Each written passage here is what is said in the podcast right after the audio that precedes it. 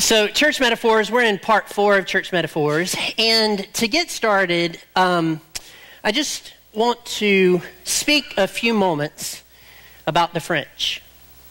Okay? Um, in, in, I, I have this idea about languages. Um, there's certain languages that you would want to use for certain types of things in your life.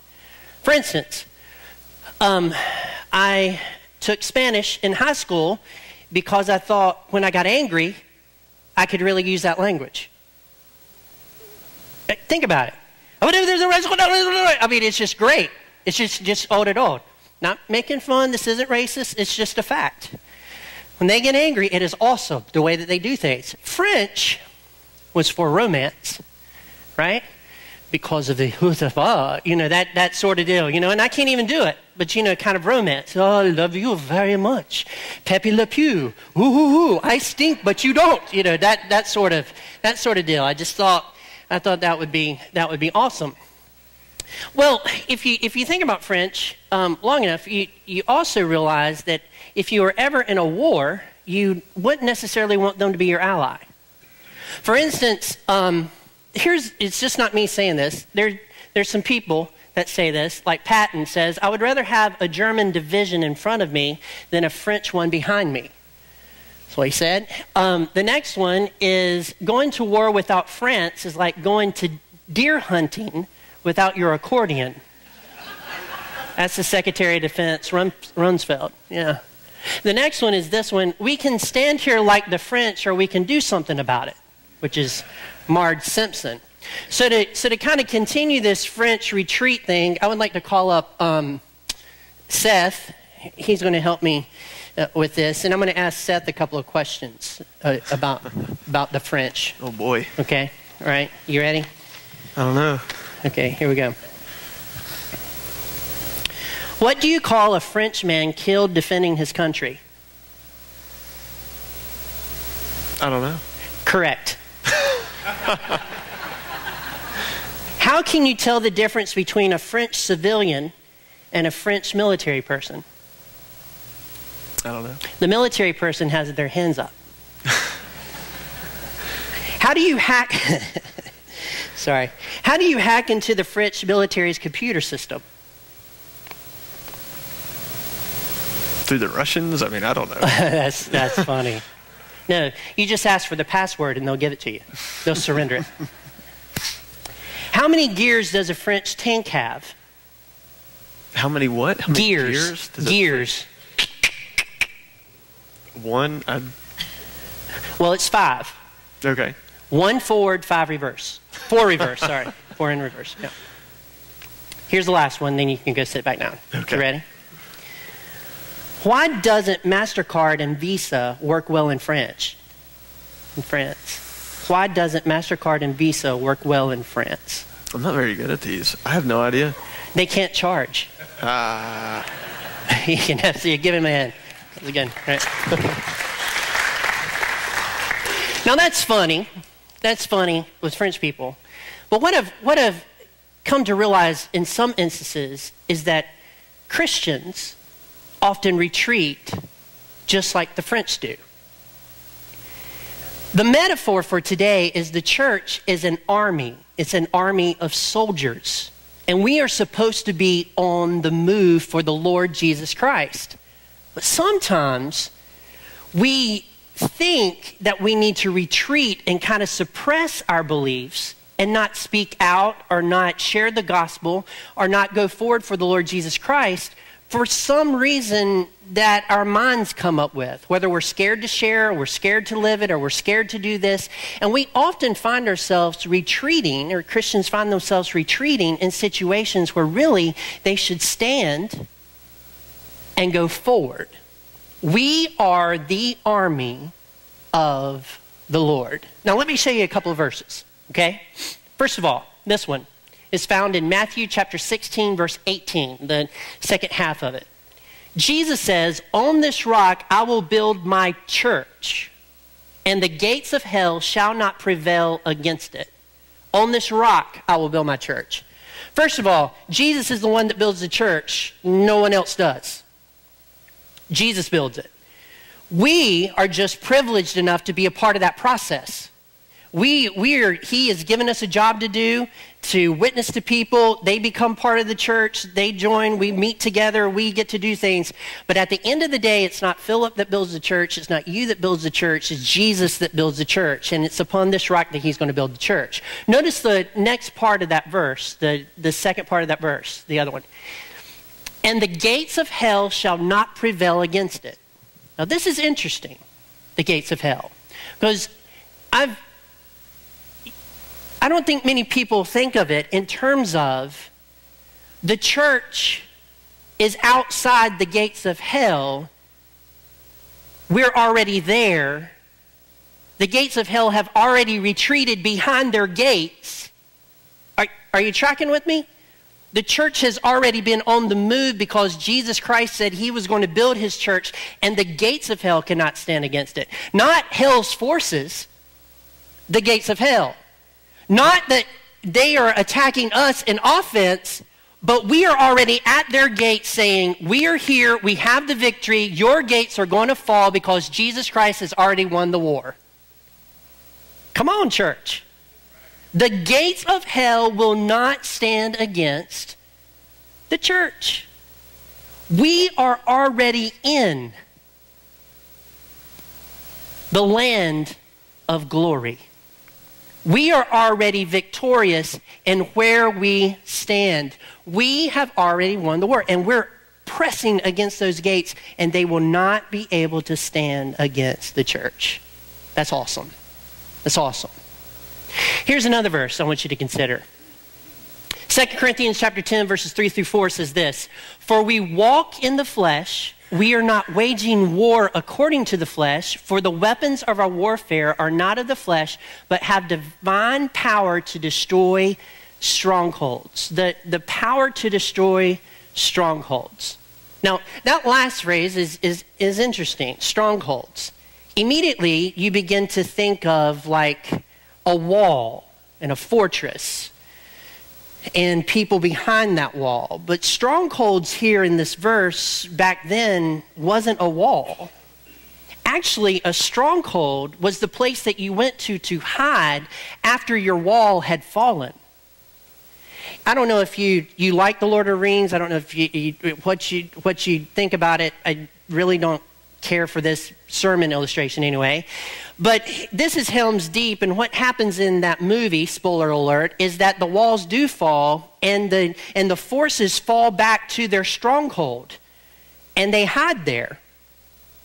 And they're waiting for their last stand. What this verse is saying is, go back to that verse, is that we don't have weapons according to the flesh, but we have divine power to destroy strongholds. In other words, our enemy's walls have already fallen down, and he is hiding and making his last stand. His forces are down, and he's making his last stand. He is hiding in his strongholds and he's trying to keep that, and that is all he has left. He has no land, he has no space. All he has is the little strongholds left because of the cross of the Lord Jesus Christ. Only strongholds. So, why in the world does it seem like he's so powerful? Because when someone's going, about to die, when someone's about to lose, that is when they fight the hardest. He is, he is, he's got his groups in the stronghold and he's, he's putting all his power out that he can towards you. And he'll do anything that he can to make you feel defeated. And when you go up against a stronghold, the problem is you don't know where the enemy's hiding in those strongholds. But those strongholds are going to fall. So he is giving his last ditch effort to try to defeat God and the church, and he's just not going to win. He is cowered back in his stronghold. You see, this, this is counterintuitive to how we think the world is, isn't it? Because we look around at the world and we see all this evil. We, we see all the, this stuff happening on the news. We see all this stuff happening throughout the world, and we're like, what ground does the church have? Well, if you look at this verse, it says, uh, For we walk not in the flesh, we are not waging war according to the flesh, for the weapons of our warfare are not the flesh, but have divine power. In other words, the ground that we have is spiritual, not physical. It's spiritual. And at the end of the day, we want the spiritual ground. We do not want this physical ground here on this earth. The Bible says that this is going away and is going to be taken totally away and totally destroyed. I do not want to be a part of that death. I want to be a part of the spiritual realm, the spiritual land that has already overtaken it, and we're heading somewhere else, somewhere better, somewhere perfect, somewhere where God and King Jesus is in control. So this earth is wasting away. It is dying. It is dying. Look, there are some gorgeous places on this planet. Gorgeous places. I haven't been to some of them, and I have been to some of them, if you know what I mean, right? And I've seen them. But what I notice is during the fall, and no matter where you go in this world, there's always some sort of death happening to that beautiful landscape. You can see a gorgeous landscape, and then there's a dead tree.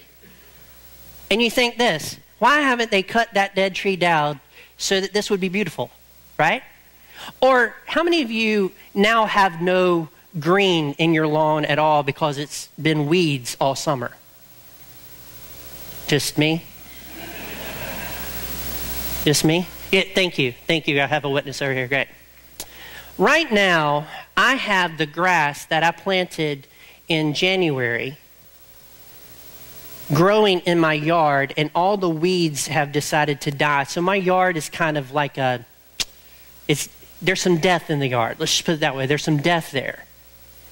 Everywhere you look in this world, there is death, there is decay, time is running out. I don't want the land here. This earth is maybe the stronghold, right? That is dying out that is going to pass away, and God's kingdom is going to come, and it's going to all be made right. We have divine power to destroy strongholds. This is why this is important. There's some of you in this room that think that your sin has a stronghold on you. And I'm here to tell you today no, it doesn't. It feels like it, but it doesn't. Jesus Christ has already given you the victory to where that stronghold shouldn't be more powerful than the God that saved you. In fact, it isn't more powerful than the God that saved you. You already have the victory. That stronghold is already in retreat. Well, why does it feel like it's still in control of me? Because it's making its last stand, and you need to stamp it out with the power of Jesus Christ and his blood. That's what you need to do and grab a hold of that truth. Now, this verse also says, For we walk in the flesh, we are not waging war according to the flesh, for the weapons of our warfare are not of the flesh, but have divine power to destroy. So let's talk about those weapons a few moments. So I want you to turn in your Bibles to Ephesians chapter 6. Ephesians chapter 6. Ephesians chapter 6. Um, for the past like year and a half, when he has been able to preach, um, Seth has actually been working on the armor of God. So today I asked him to come up and kind of help me with this portion of the message. So Seth, Seth, come on up. And um,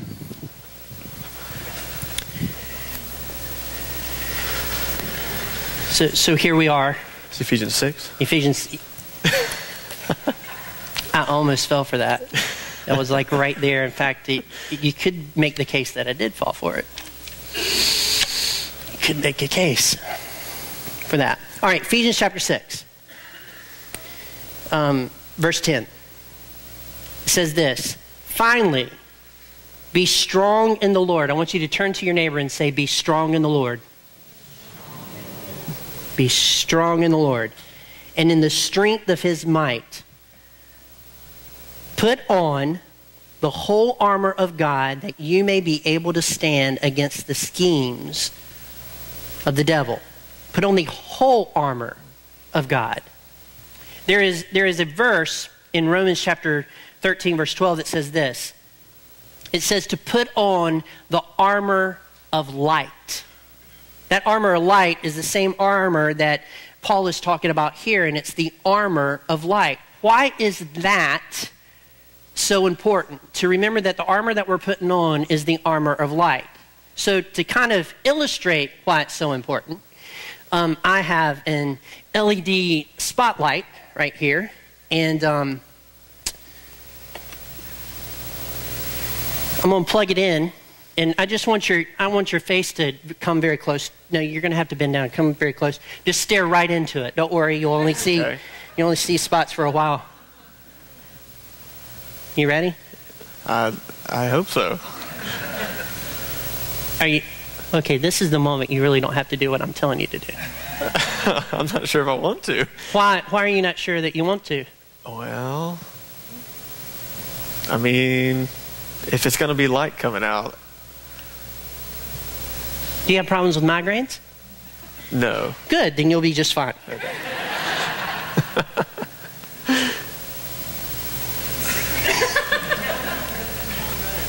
And you just you just want me to look at the light Just look at the light. Okay. Just straight into it. straight into it.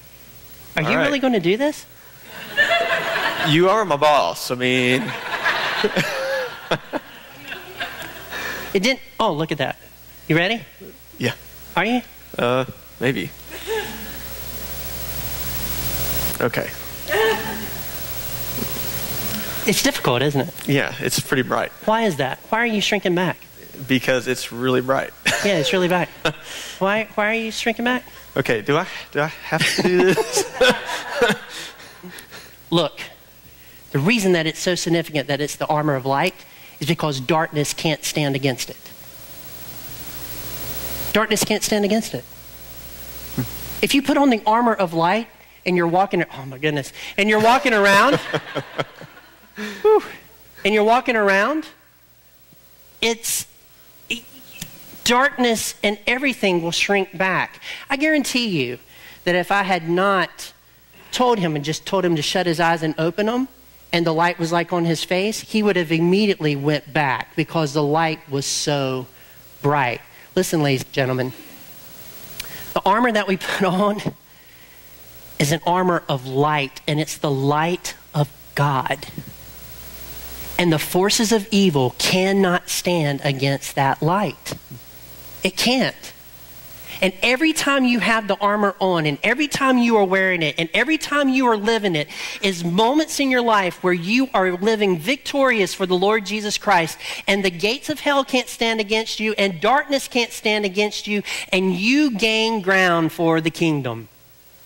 You can't help but gain ground in your life for the kingdom when the whole armor of light is on. The problem is we don't like to wear the armor, right? That's the problem. The problem is we don't often put on the armor during our day and we don't shine like we're supposed to, so we don't use that light. So let me ask you a question about the light. Whose light is it? It's God's. If you try to shine on your own, you will not shine at all. You know what I think is interesting? I think, I think it's interesting that darkness, evil, darkness, tries to fix things with other dark tactics. For instance, this isn't a political statement, just trying to give an illustration. If someone doesn't agree with what's going on in the government, they get violent.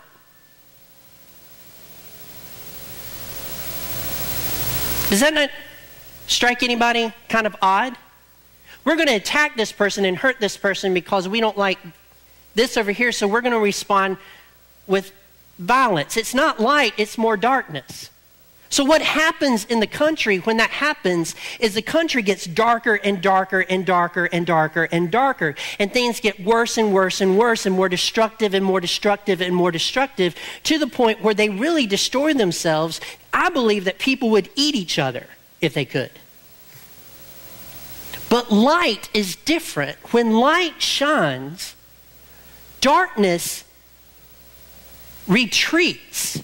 immediately. It cannot stand in front of that light. And when you put on the armor of light, darkness has to flee, and God's glory is emanated through your life. So let's continue to read this passage. It says this For we do not wrestle against flesh and blood, but against rulers, against authorities, against the cosmic powers over this present darkness, against the spiritual forces of evil in the heavenly places.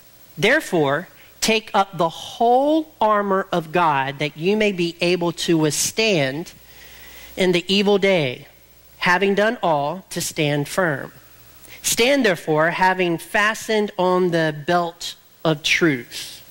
So, when you were preaching about the belt of truth, what, what, did, you, what did you say about that? The belt of truth, it, it holds us together. Um, it holds us together knowing and believing and living what is true. Okay, so what is truth? So, if, if we were looking for truth, Seth, because you know there's a lot of you know what is truth what's the definition of truth what truth are you specifically talking about when you say that it's god's truth it's god's truth. It's god's truth. There's a lot of truths out there that look like they're truths but there's only one true truth. Yeah. True.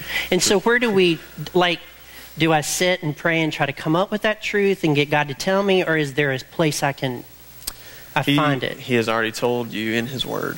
Yeah, so we already have it. Yep. All right, so the belt that you have is not your belt, it's given to you by God. It's the truth of God.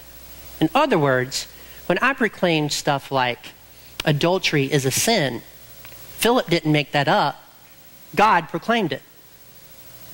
Okay? Love one another is not something that I have just made up, it is something that comes directly from the word. It is a truth. It is what you use as a belt around yourself. There are other passages of scripture that talk about a belt that you can have as a believer. In Isaiah, he says that righteousness is a belt. So the belt of truth itself will make you live righteously because you cannot proclaim the truth and live the truth without being righteous. There's no way. There's no way you can detach those two things. Isaiah also says faithfulness is the belt around his waist. So it's not only truth and righteousness, but it's faithfulness to that truth. It is faithfulness in your own life that says, hey, God said this, I'm going to live it. God said this, this is a belt that's going to be around me. I'm going to keep it on myself. I'm going to be faithful to the Word of God and what it says, and I'm going to live that in my life. It all comes from Him. We don't come up with this belt. Okay? So the next is, in having put on the breastplate of righteousness. What did you, when you preached about that, what was your main the, point about that? The breastplate, and you think about the Roman soldier, that was the whole point of this, the metaphor that Paul's using, is the, the breastplate protects the vital organs of the soldier. And we think of that in a spiritual sense, it protects our heart and it protects us from doing what's wrong. It's living righteously. It protects us from the evil temptations that will come in to tempt us to do what's wrong. Right. So, so again, that breastplate is not your breastplate. It's given to you by God, and it protects your vital organs. I have no righteousness within myself, none. Romans would say that filthy rags right here. The righteousness that you see is not my own righteousness, it's the righteousness of the Lord Jesus Christ and the breastplate that He has given me. So at the moment that I'm tempted is the moment that I reach out and I grab a hold of Jesus' righteousness. And I live that because I cannot live righteousness in my own flesh. I will always err when I try to be righteous myself. I will not err when I reach out and grab Jesus' righteousness. So how do you do, I mean, how, how do you reach out and you grab that? Well, not to be like, you know, 20, 30 years ago, but it is really, would Jesus be caught doing this? Would, would Jesus act this way toward this person? Would Jesus say these things toward this person? That is the moment that you are taking the righteousness and saying, hey, I need to emulate what Jesus would do, not what behind the breastplate of righteousness would do. This fallen nature. I am righteous because Jesus has proclaimed me righteous through his blood, not any merit of my own or any ability of my own. I say, hey, would Jesus act that way? And if he wouldn't, you don't do it.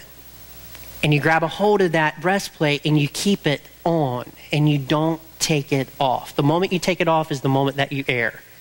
There's another couple other places breastplate is used. In 1 Thessalonians Thessalonians chapter 5 verse 8, it talks about a breastplate of love and a breastplate of faith. Breastplate of love and faith. You see, God's righteousness isn't something that we take the breastplate off and we hit people with it. You are doing it wrong. You're not really doing it wrong. You're really great. Yeah, that's my buddy. You are doing it wrong. You don't hit people with, with the righteous breastplate. Have you ever met those Christians? And they're like, oh, you're wrong. no, no, no, no. It's not, that's not it. That's not it. It is, it is love, righteousness, love. And what you realize is that whatever that person is doing, you could do yourself because inside, behind that breastplate, you are just as fallen as they are. And it's the breastplate of righteousness that's been given to you by Jesus Christ that makes you good at all. Does that make sense? In any way. So that breastplate is like, you know, mm, it's not yours, it's, it's just there. So, verse 15. And as shoes for your feet, having put on the readiness given by the gospel of peace. What did you say about the yeah, when we wear the shoes, it's, it's readiness, it's preparedness to stand firm, to move forward, and bring the good news, the gospel, to this world. Yeah. What I think is funny about that translation is they use shoes. Yeah. It's really sandals. Mm-hmm. And it's not really sandals. It's, it's a, um, and I, I know you described this because I listened to your sermon, critiqued it, and then we talked. No, I'm just kidding. I'm just kidding. I listened to it. It was a great sermon. But the, um, but it has spikes in it so you can stand and you can actually move forward. So, those, so they dig into the dirt and you can, you can progress um, with these gospels. And it's the gospel of peace. Why do you think, When because it's kind of weird to have this motion going on and you're trying to gain peace, why do you think we have to have spikes on the bottom of the shoes in order for peace to spread throughout the world? Why do you? Yes, it has to do with the foundation. Um, you know, if you don't have your firm foundation, you don't have those spikes in your shoes, you're going to slip back. You're going to slip backwards, and that's usually the shoes that a lot of people will, will wear. Right. Um, but it helps you to stand firm and to move forward in the, the motion that we're supposed to go in. Yeah, it's good. These these shoes never give out. They never give out. Um, they're always firm because they're not your shoes. They're given to you by God. They're shoes of light. So that's that. Next, in all circumstances, take up the shield of faith, which you can extinguish all the flames and darts of the evil one. What did you say about that one? Yeah, our shield, it, it protects us when we're going through those trials, when we're going through those times that Satan is throwing those darts at us. Um, we, we can trust God to get us through those trials. Trust God that He is going to, um, He's going to do what He says He's going to do. And He's to, we can have that faith in Him because we know He is who He is. And he's strong. Yeah. So here, here's the trick. There is a sense in which, as he just said, that we have to have faith in the shield. But the shield of faith, the faith that's there, isn't our faith. Mind boggling concept. It's actually God's faith. We put faith in that shield when we raise it.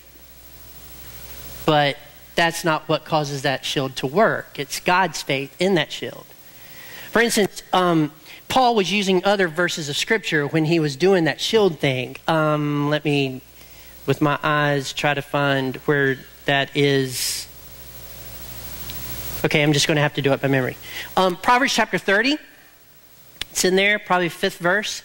There's a couple of Psalms that, um, that David says, God, you are a shield about me, a ever present help in a time of trouble.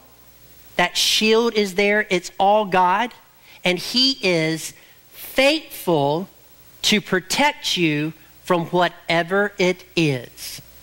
The reason the fiery darts cannot stand against that shield is because they're not more powerful than God. They're not more powerful than His protection. They're not more powerful than who He is. So there's a shield about Him. So let's go to the next one. It's the helmet of salvation, right? Yeah. Yeah, so what did you say about that? Yeah, with our helmet, we, we guard our, our mind and we, re, we remember the salvation that Christ gave us. Yeah. And, and we, when we're going through those times and we, we feel like there's doubts in our heart, we remember that He saved us and He's the one who gave us that salvation. Right. Your, your mind, and some of you don't have this problem, but some of us do from time to time. Your mind, from time to time, will make you wonder if you're really saved at all. Okay? Will make you wonder that. There are certain sins that we fall into from time to time. And we know that those sins make us not, it's not the Christian way to live, it wasn't the righteous way to live. Are you, are you following me? Those sins, I know you don't want to shake your head because you don't want any, you don't want any Baptists to know that, right? Don't let Baptists know that. But there's certain times that you have done something wrong and you think, man, I cannot really be saved and continue to do this. That is when you grab a hold of that helmet of salvation that is permanent. And you say, no, I have the helmet of salvation because I've asked forgiveness of my sins and I've asked Jesus to be my Savior. I have that helmet. It is mine. My mind is not perfect yet, but it will be one day. And my flesh is not perfect yet, but one day I will have a new body and that body will be perfect. But I still have the helmet and I will always have the helmet because I did not create the helmet. It was given to me by the Lord Jesus Christ. Are you tracking? So anytime you doubt, you remember the helmet of salvation and you put it on and you remember that you are saved. That was, that was, that was good. And then last, what's the last one? The sword of the Spirit? Sword of the Spirit. What did you do for that? It's the Word of God. Um, it, what's interesting is that this is, in this passage specifically, this is the only weapon that Paul describes that we have in, in this whole armor piece.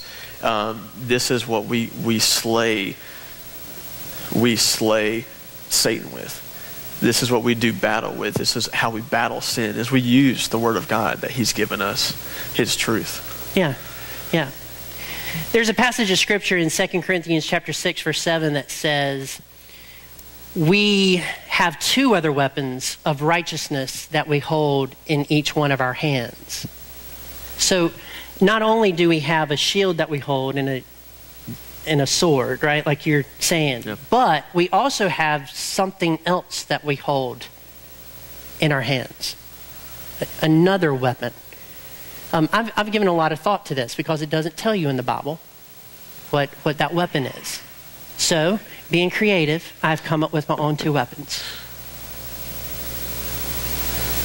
Okay? So this is this is Philip. Philip alone. The two weapons that I think I have is a hammer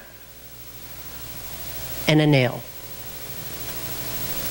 And when those sins happen, I remind myself that those sins were nailed on the cross of Calvary and taken care of, and I can still be forgiven.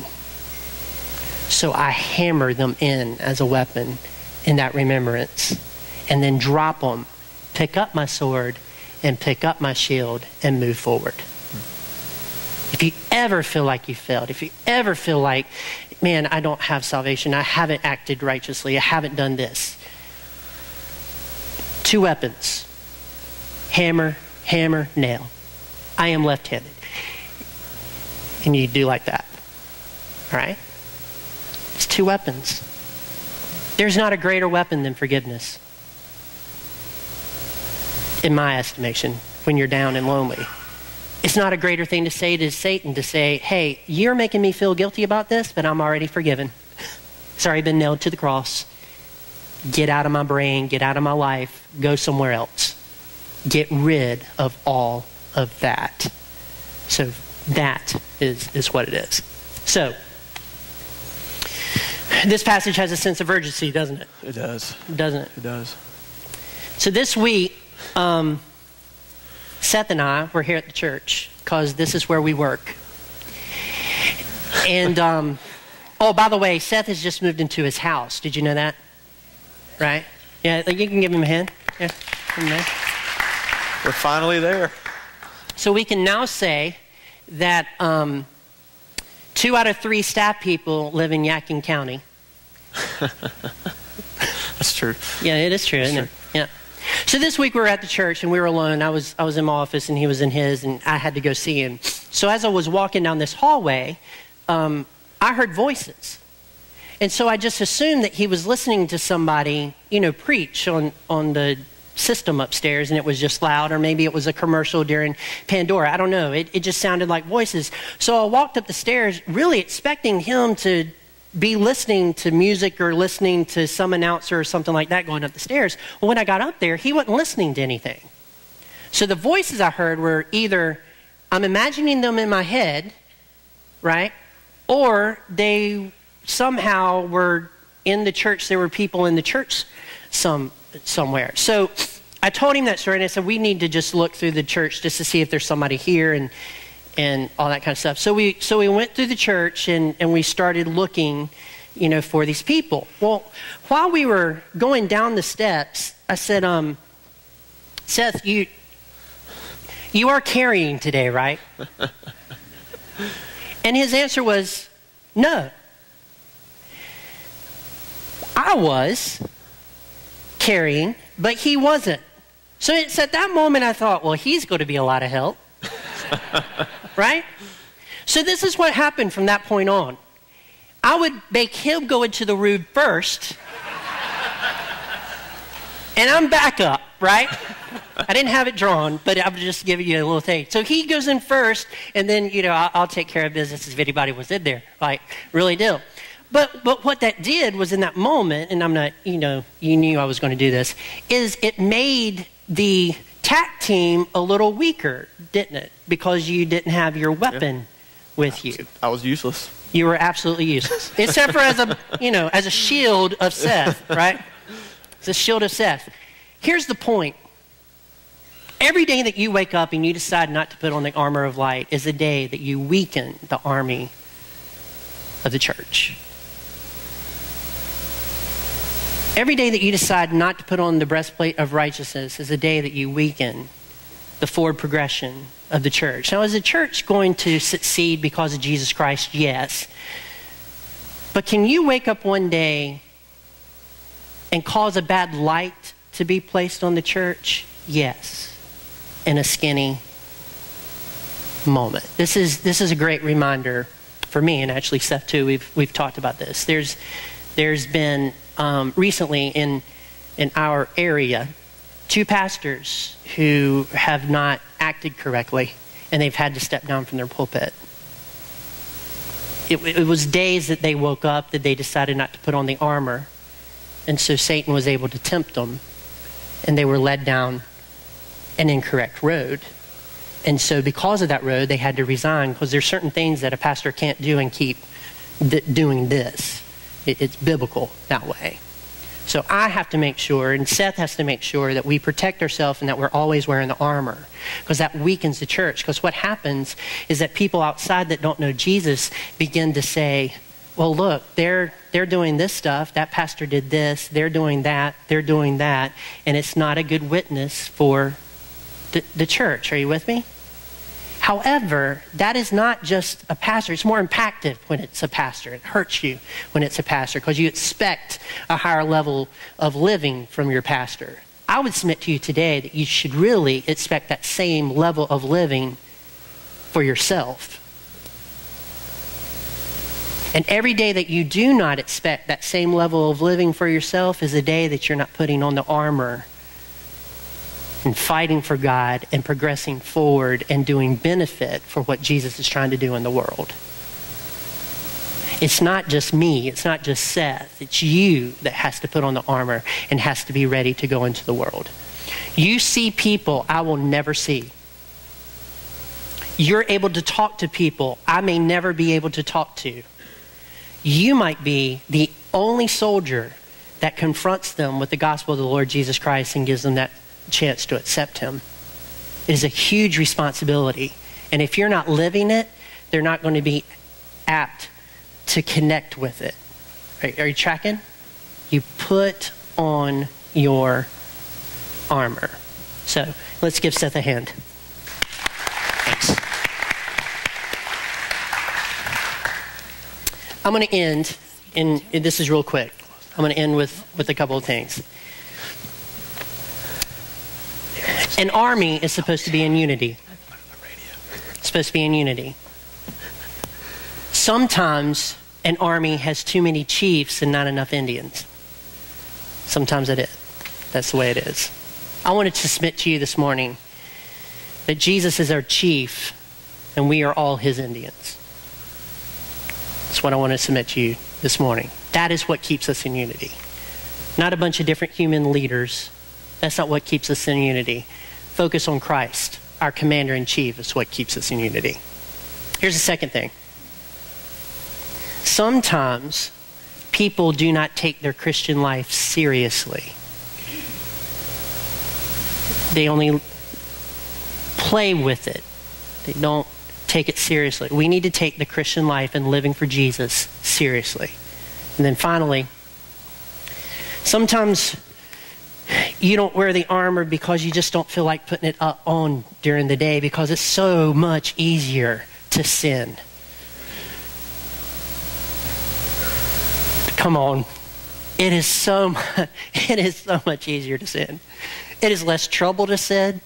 It is, it is easier to, to not put it on. It's easier to go down the, the, the dark road rather than the light road. It's just so much easier. And I submit to you this morning don't take the easy road, that only leads to destruction. Take the hard road. Take the, the stuff that God has given you to wear and wear it and shine for Him. Amen? Amen. So let's pray. Heavenly Father, we thank